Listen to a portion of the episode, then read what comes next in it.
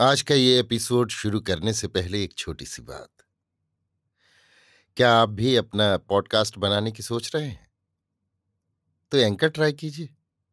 ये पॉडकास्ट बनाने का सबसे आसान तरीका है। नंबर एक, ये फ्री है। नंबर दो, इसमें कई सारे ऐसे टूल्स हैं जो आपको अपने फ़ोन और कंप्यूटर पर रिकॉर्ड और एडिट करने की फैसिलिटी देते हैं। नंबर तीन आप अपने पॉडकास्ट को डिस्ट्रीब्यूट भी कर सकते हैं, जिससे इसे स्पॉटिफाई और दूसरे प्लेटफॉर्म पर सुना जा सके। तो डाउनलोड कीजिए फ्री एंकर ऐप या विज़िट कीजिए एंकर डॉट एफ़ पर अपना पॉडकास्ट स्टार्ट करने के लिए। ये तो थी एक छोटी सी जानकारी, और अब शुरू करते हैं एपिसोड का सिलसिला। तो आज के एपिसोड में लीजिए सुनिए नापार्थ सारथी के लिखे उपन्यास। ये गली बिकाऊ नहीं का भाग पाँच मेरी, यानी समीर गोस्वामी की आवाज़ में। चलते चलते मुत्तु कुमरन के मन में ये इच्छा लहर मार रही थी कि माधवी से बहुत कुछ बोले। आउट हाउस की सीढ़ियाँ चढ़कर कमरे में आते ही माधवी ठिठकी। उसकी मुलायम देह अगले ही क्षण मुत्तु कुमरन के आलिंगन में थी। छोड़िए मुझे, मैं तो आपसे विदा लेने आई थी। विदा इस तरह भी ली जा सकती है ना? उसने उसकी पकड़ से, धीमे से अपने को छुड़ा लिया, लेकिन वो फ़ौरन चल देने की जल्दी में नहीं थी। थोड़ी देर बाद वो जाने को उठ खड़ी हुई।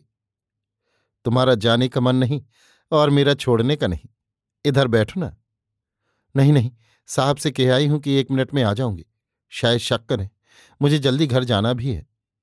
मुत्तु कुमरन ने अब चूड़ियों वाले उसके गुलाबी हाथ थाम लिए, जो मथे हुए मक्खन से मुलायम और शीतल थे। तुम्हें छोड़ने का मन नहीं होता, माधवी। मेरा भी नहीं होता। लेकिन मुत्तु कुमरन के कानों में उसकी फुसफुसाहट ऐसी पड़ी, जिसके आगे देवी संगीत भी मात था। माधवी अनिच्छापूर्वक विदा लेकर चल पड़ी। सर्द रात और मुत्तु कुमारन अकेले छूट गए। माधवी जहाँ खड़ी थी, वहाँ से बेले की खुशबू आ रही थी। उसने उसे जब अपने आलिंगन में लिया था, तब एक दो फूल ज़मीन पर आ गिरे थे। उसने उन्हें उठाकर सूंघा तो माधवी की याद फिर से महक उठी। खुली खिड़की से ठंडी हवा का झोंका आया तो उसने किवाड़ बंद कर पर्दा भी खींच लिया। कुछ देर बाद टेलीफोन की घंटी बजी। उसने लपक कर रिसीवर उठाया। मैं माधवी, अभी घर आई। ये कहने के लिए भी फ़ोन। क्यों? मेरा बार बार बोलना पसंद नहीं। मैंने ऐसा कहाँ कहा? मुझसे लड़ने पर क्यों तुली हो? मैंने इसलिए फ़ोन किया था कि आप फ़िक्र करते होंगे कि मैं घर पहुँची कि नहीं। और आप इसे लड़ना कहते हैं। मान लो कि मैं ही तुमसे लड़ना चाहता हूँ, पर इस तरह फ़ोन पर नहीं। फिर कैसे? आमने सामने और तुम्हारे गाल पर एक चपत लगाकर कहना है कि मेरी बात मानकर चलो। खुशी से लगाइए। मैं भी आपसे चपत खाने के लिए उत्सुक हूँ। इस प्रकार उनकी बातें बड़ी देर तक जारी रहीं। किसी को बात बंद करने का मन ही नहीं हुआ। मुत्तु कुमरन को लगा कि कि करने को अभी भी ढेर सी बातें हैं, और माधवी को लगा कि अब भी बातें अधूरी रह गई हैं। फिर भी कितनी देर बातें करें? इसलिए दोनों ने फ़ोन रख दिया। हर्षोल्लास से पूर्ण उस शुभ घड़ी में मुत्तु कुमरन ने नाटक का श्री गणेश किया। पांडिय राजा पर दिल लुटाने वाली एक नर्तकी की कहानी का मन में खाका सा खींचकर उसने लिखना शुरू किया। प्रथम दृश्य ही बढ़िया और रोचक बने, वो इस कोशिश में लगा रहा। उसमें पांडिय राजा अपने अमात राजकवि और परिवार के साथ नृत्य देखते हैं। नर्तकी के मुख से गवाने के लिए एक गाना भी लिखना था। कथा नायिका के रूप में नर्तकी की कल्पना करते हुए उसके अंतः चक्षु के सामने माधवी ही हंसती हुई आखड़ी होती थी। कथानायक की कल्पना तो उसने की ही नहीं। लाख कोशिश करने और मिटाने के बावजूद कथानायक के रूप में वो स्वयं अपने को ही देख पाता था। अचानक आधी रात के बाद पता नहीं कितने बजे होंगे। गोपाल ने उसे फ़ोन पर याद किया। अरे यार यहाँ आओ ना। सोमपात्र तैयार है। जरा मस्ती छानेंगे। ना भाई, अभी मैं लिख रहा हूँ। आधे में छोड़ाऊं तो फिर मूड नहीं बनेगा। तो वहीं भेज दूँ? ना ना, मुझे छोड़ो। जैसी तुम्हारी मर्ज़ी। कहकर गोपाल ने फ़ोन रख दिया। मुत्तु कुमरन के मन में तो माधवी समाई हुई थी और वो कहीं गहरा नशा चढ़ाकर लिखवा रही थी। उसकी सांसों में अब भी उसकी देह की सुगंध भरी थी। कनक छड़ी सी उसकी काया में जो सुकुमारता थी, उसे उसके हाथ अब भी अनुभव कर रहे थे। उससे बढ़कर किसी बनावटी नशे की ज़रूरत उसे उस समय नहीं पड़ रही थी। उसके हृदय में ही नहीं शिराओं में भी माधवी ही मदरा बनकर दौड़ रही थी। वो बड़े यत्न से उसका साज सिंगार कर पांडिय राजा के दरबार में नृत्य का आयोजन कराकर स्वयं आनंद में डूबा हुआ था। नृत्य के समय पांडिय राज के प्रति नृत्य अंगना को जो गाना गाना था, उसका मुखड़ा भी काफ़ी बढ़िया बनाया था। मेरे हृदय मंच पर कंत नाचते तुम, तुम्हारे संकेतों पर प्रिय नाचती मैं। इस टेक पर मधु मधुर राग चुनकर उसने बहुत सुंदर गीत रचा था। नृत्य के बोल तो लासानी बने थे। जब वो लेटने को उठा, तब रात के तीन बज रहे थे। आउट हाउस के पास बगीचे से पारिजात पुष्पों की भीनी भीनी महक ठंडी हवा में घुली आ रही थी। उस खुशबू को खूब गहरी खींचकर उसने अंतर में बैठी माधवी की स्मृति को खूब नहलाया और सो गया। दूसरे दिन सवेरे उसे पता न था कि पॉक कब फटी। उसे बिस्तर छोड़ते हुए नौ बज गए थे। आउट हाउस के बरामदे पर माधवी और गोपाल की सी आवाज़ सुनाई दी। शायद माधवी आ गई है। सोचता हुआ वो गुसलखाने में घुसा।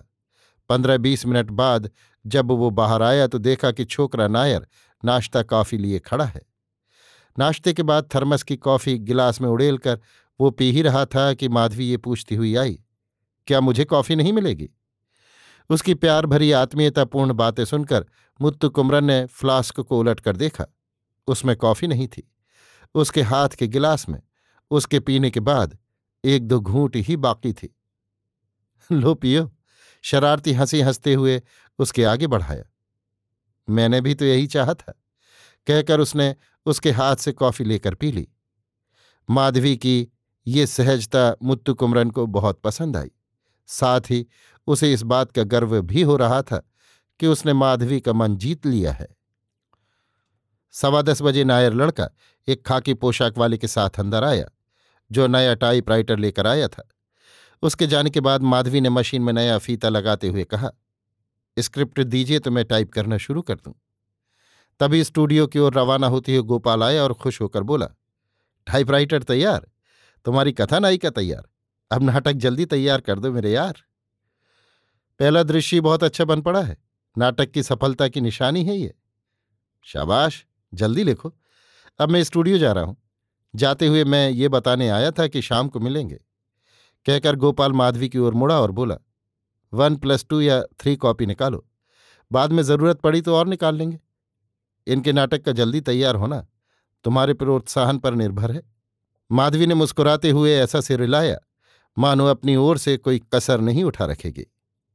मुत्तु कुमरन ने जितना कुछ लिखा था, उसे टाइप करने के लिए माधवी के हाथ दे दिया। माधवी पांडुलिपि को उलटते हुए उसकी लिखाई की तारीफ़ करने लगी। आपके अक्षर तो मोती की तरह सुंदर है। सुंदर क्यों नहीं होंगे? बचपन में कितने यत्न से लिखना सीखा है, मालूम है? मुत्तु कुमरन आत्माभिमान से बोला ये आपका आत्माभिमान भी मुझे बहुत पसंद है। माधवी ने एक और टांका लगाया। दुनिया में केवल कष्ट भोगने के लिए पैदा होने वाले आखिरी कवि तक के लिए अपना कहने को कुछ है तो वो उसका आत्माभिमान ही है। कई लोगों में आत्माभिमान होता है, पर वो विरलों को ही शोभा देता है। कुलभूषण विद्याभूषण की तरह यशोभूषण भी होता है। यशोभूषण, बड़ा प्यारा शब्द है। यश जिसका भूषण है। यही इसका मतलब है ना? हाँ दूसरा अर्थ ये भी हो सकता है कि यश जिसका भूषण बनकर स्वयं यशस्वी होता है। मुत्तु कुमरन ने अपना पांडित्य दर्शाया। माधवी ने एक बार उसकी पांडुलिपि को बड़े गौर से पढ़ा और मुत्तु कुमरन की प्रशंसा करती हुई बोली, बहुत बढ़िया बना है। नर्तकी के मुख से गवाने के लिए जो गाना लिखा गया है, वो तो और बढ़िया है। वो गाना अपने मधुर कंठ से एक बार गाओ तो कान भरकर सुनूं। अब मैं गाने लगूं तो आपका आधा घंटा व्यर्थ जाएगा। आपके काम में बाधा पड़ेगी। तुम्हारा गाना सुनने से बढ़कर बड़ा काम और क्या हो सकता है भला? माधवी कंठ साफ़ कर गाने लगी। मेरे हृदय मंच पर कंत नाचते तुम, तुम्हारे संकेतों पर प्रिय, नाचती मैं। मुत्तु कुमरन के कानों में मानो मधु प्रवाहित होने लगा। उक्त गीत ने वहाँ ऐसा वातावरण खड़ा कर दिया कि मुत्तु कुमरन माधवी को कथानायिका और अपने को कथानायक सा अनुभव करने लगा। उसके शब्द माधवी के कंठ में घुलकर अमृत बहाने लगे तो वो मंत्र मुग्ध सा हो गया। माधवी ने गीत पूरा किया तो लगा कि अमृत वर्षा थम गई। गीत बंद होने पर ही मुत्तु कुमरन ने दौड़कर गुलदस्ते की तरह माधवी को अपनी बाहों में भर लिया। उसने भी उसे रोका नहीं। उसके आलिंगन में वो असीम सुख का अनुभव कर रही थी। दोनों ने दोपहर का खाना आउट हाउस में ही मंगाकर खाया। मेज पर पत्ता बिछाकर माधवी ने भोजन परोसा तुम्हारे इस तरह भोजन परोसने को किसी ने देख लिया तो क्या समझेगा? ऐसा किस लिए पूछ रहे हैं? इसलिए कि हम दोनों को इतनी जल्दी एक होते हुए देखकर, देखने वाले ताज्जुब और डाह नहीं करेंगे। करें तो करें, पर मेरे ख्याल में ऐसा लगता है कि इस तरह मिलने और एक होने के लिए दुनिया के हर किसी कोने में, हर जमाने में कोई ना कोई औरत मर्द अवश्य उपस्थित रहते हैं। सो तो ठीक है पर मुझे देखते ही तुम्हारे मन में इतना प्यार क्यों हो आया? ये प्रश्न बड़ा क्रूर और अहंकारपूर्ण है। किसी तरह यहाँ आकर राजा की तरह पैर पर पैर धरे बैठे रहे और मुझे मोह लिया। अब अनजान बनकर पूछते हैं कि क्यों? वाह रे वाह। अच्छा तो तुम मुझ पर यह आरोप लगाती हो कि मैंने तुम्हें मोह लिया। सिर्फ़ मुझे नहीं, पहले गंभीर चाल से अंदर आकर, फिर पैर पर पैर चढ़ाकर राजा की भांति बैठे और कमरे में उपस्थित सभी लोगों को आपने मोह लिया। लेकिन मुझे छोड़कर आपके पास आने की किसी दूसरी को हिम्मत नहीं पड़ी। और बातें करते हुए मैं ही क्यों? सभी डर रही थी। सिर्फ़ मैं ही हिम्मत करके आपके पास आई और मोहपाश में बंध गई। अरे, ये बात है। इसका मुझे पहले ही पता होता तो तुम्हें अच्छी तरह टोह लेता। इतनी हिम्मत है तुम्हारी? हाँ क्यों नहीं?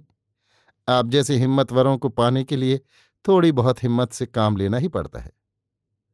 अच्छा छोड़ो उन बातों को। लड़का तो एक ही पत्तल लाया है। अब तुम कैसे खाओगे? एक और पत्तल लाने को कहूँ?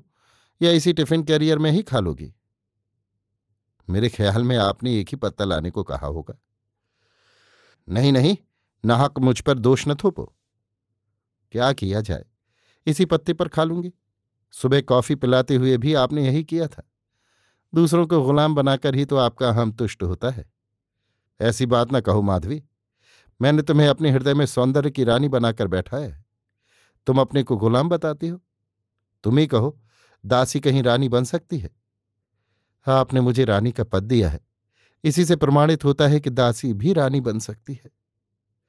बातें करते हुए माधवी ने बड़े प्रेम से उसे खिलाया और उसके खाने के बाद उसी पत्ते पर स्वयं भी खाया।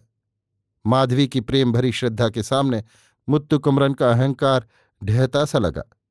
माधवी महान हो गई और मुत्तु कमरन का जी छोटा। खाना पूरा होने पर छोकरा नायर बर्तन ले गया। माधवी टाइप करने बैठी।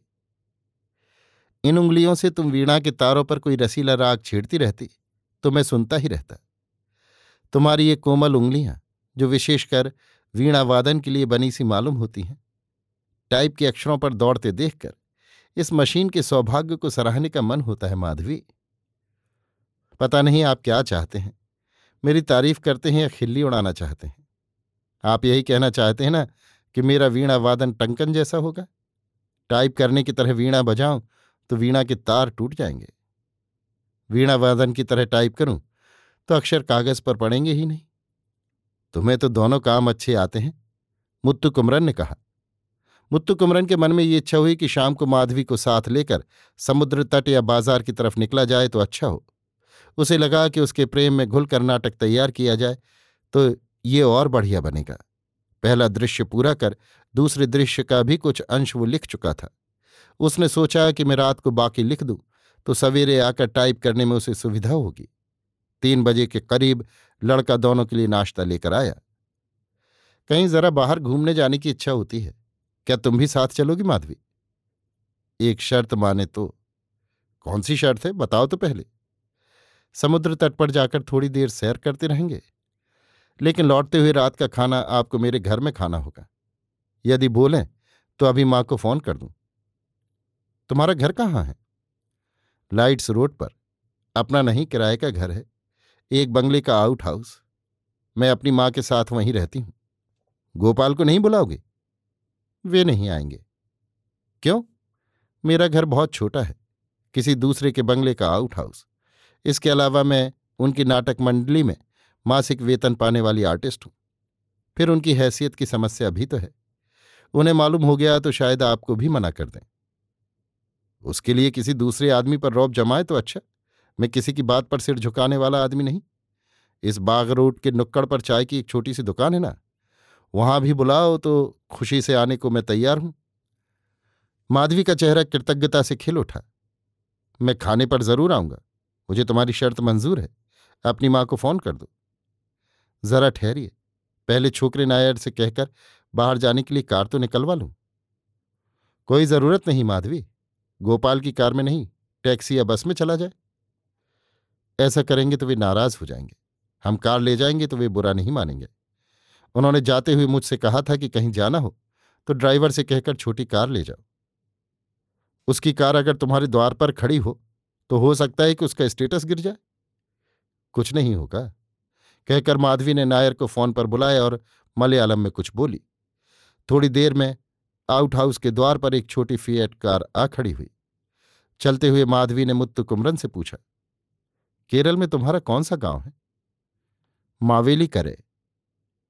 कार पर जाते हुए माधवी ने पहले अपने घर जाने को कहा, ताकि माँ को समुद्र तट पर जाने की सूचना दे दी जाए। जन्म से मलयाली होने पर भी माधवी की तमिल में कोई फ़र्क नज़र नहीं आया। टाइप भी वो अच्छा कर लेती थी। तमिल को मलयालम या तेलुगु की तरह बोलने वाली कुछ अभिनेत्रियों को मुत्तु कुमरन स्वयं जानता था। माधवी तो हर बात में अपवाद थी। ये कैसे? मुत्तु कुमरन को आश्चर्य हो रहा था। अभी आप सुन रहे थे? नापार्थ सारथी के लिखे उपन्यास। ये गली बिकाऊ नहीं का। भाग पाँच मेरी यानी समीर गोस्वामी की आवाज़ में।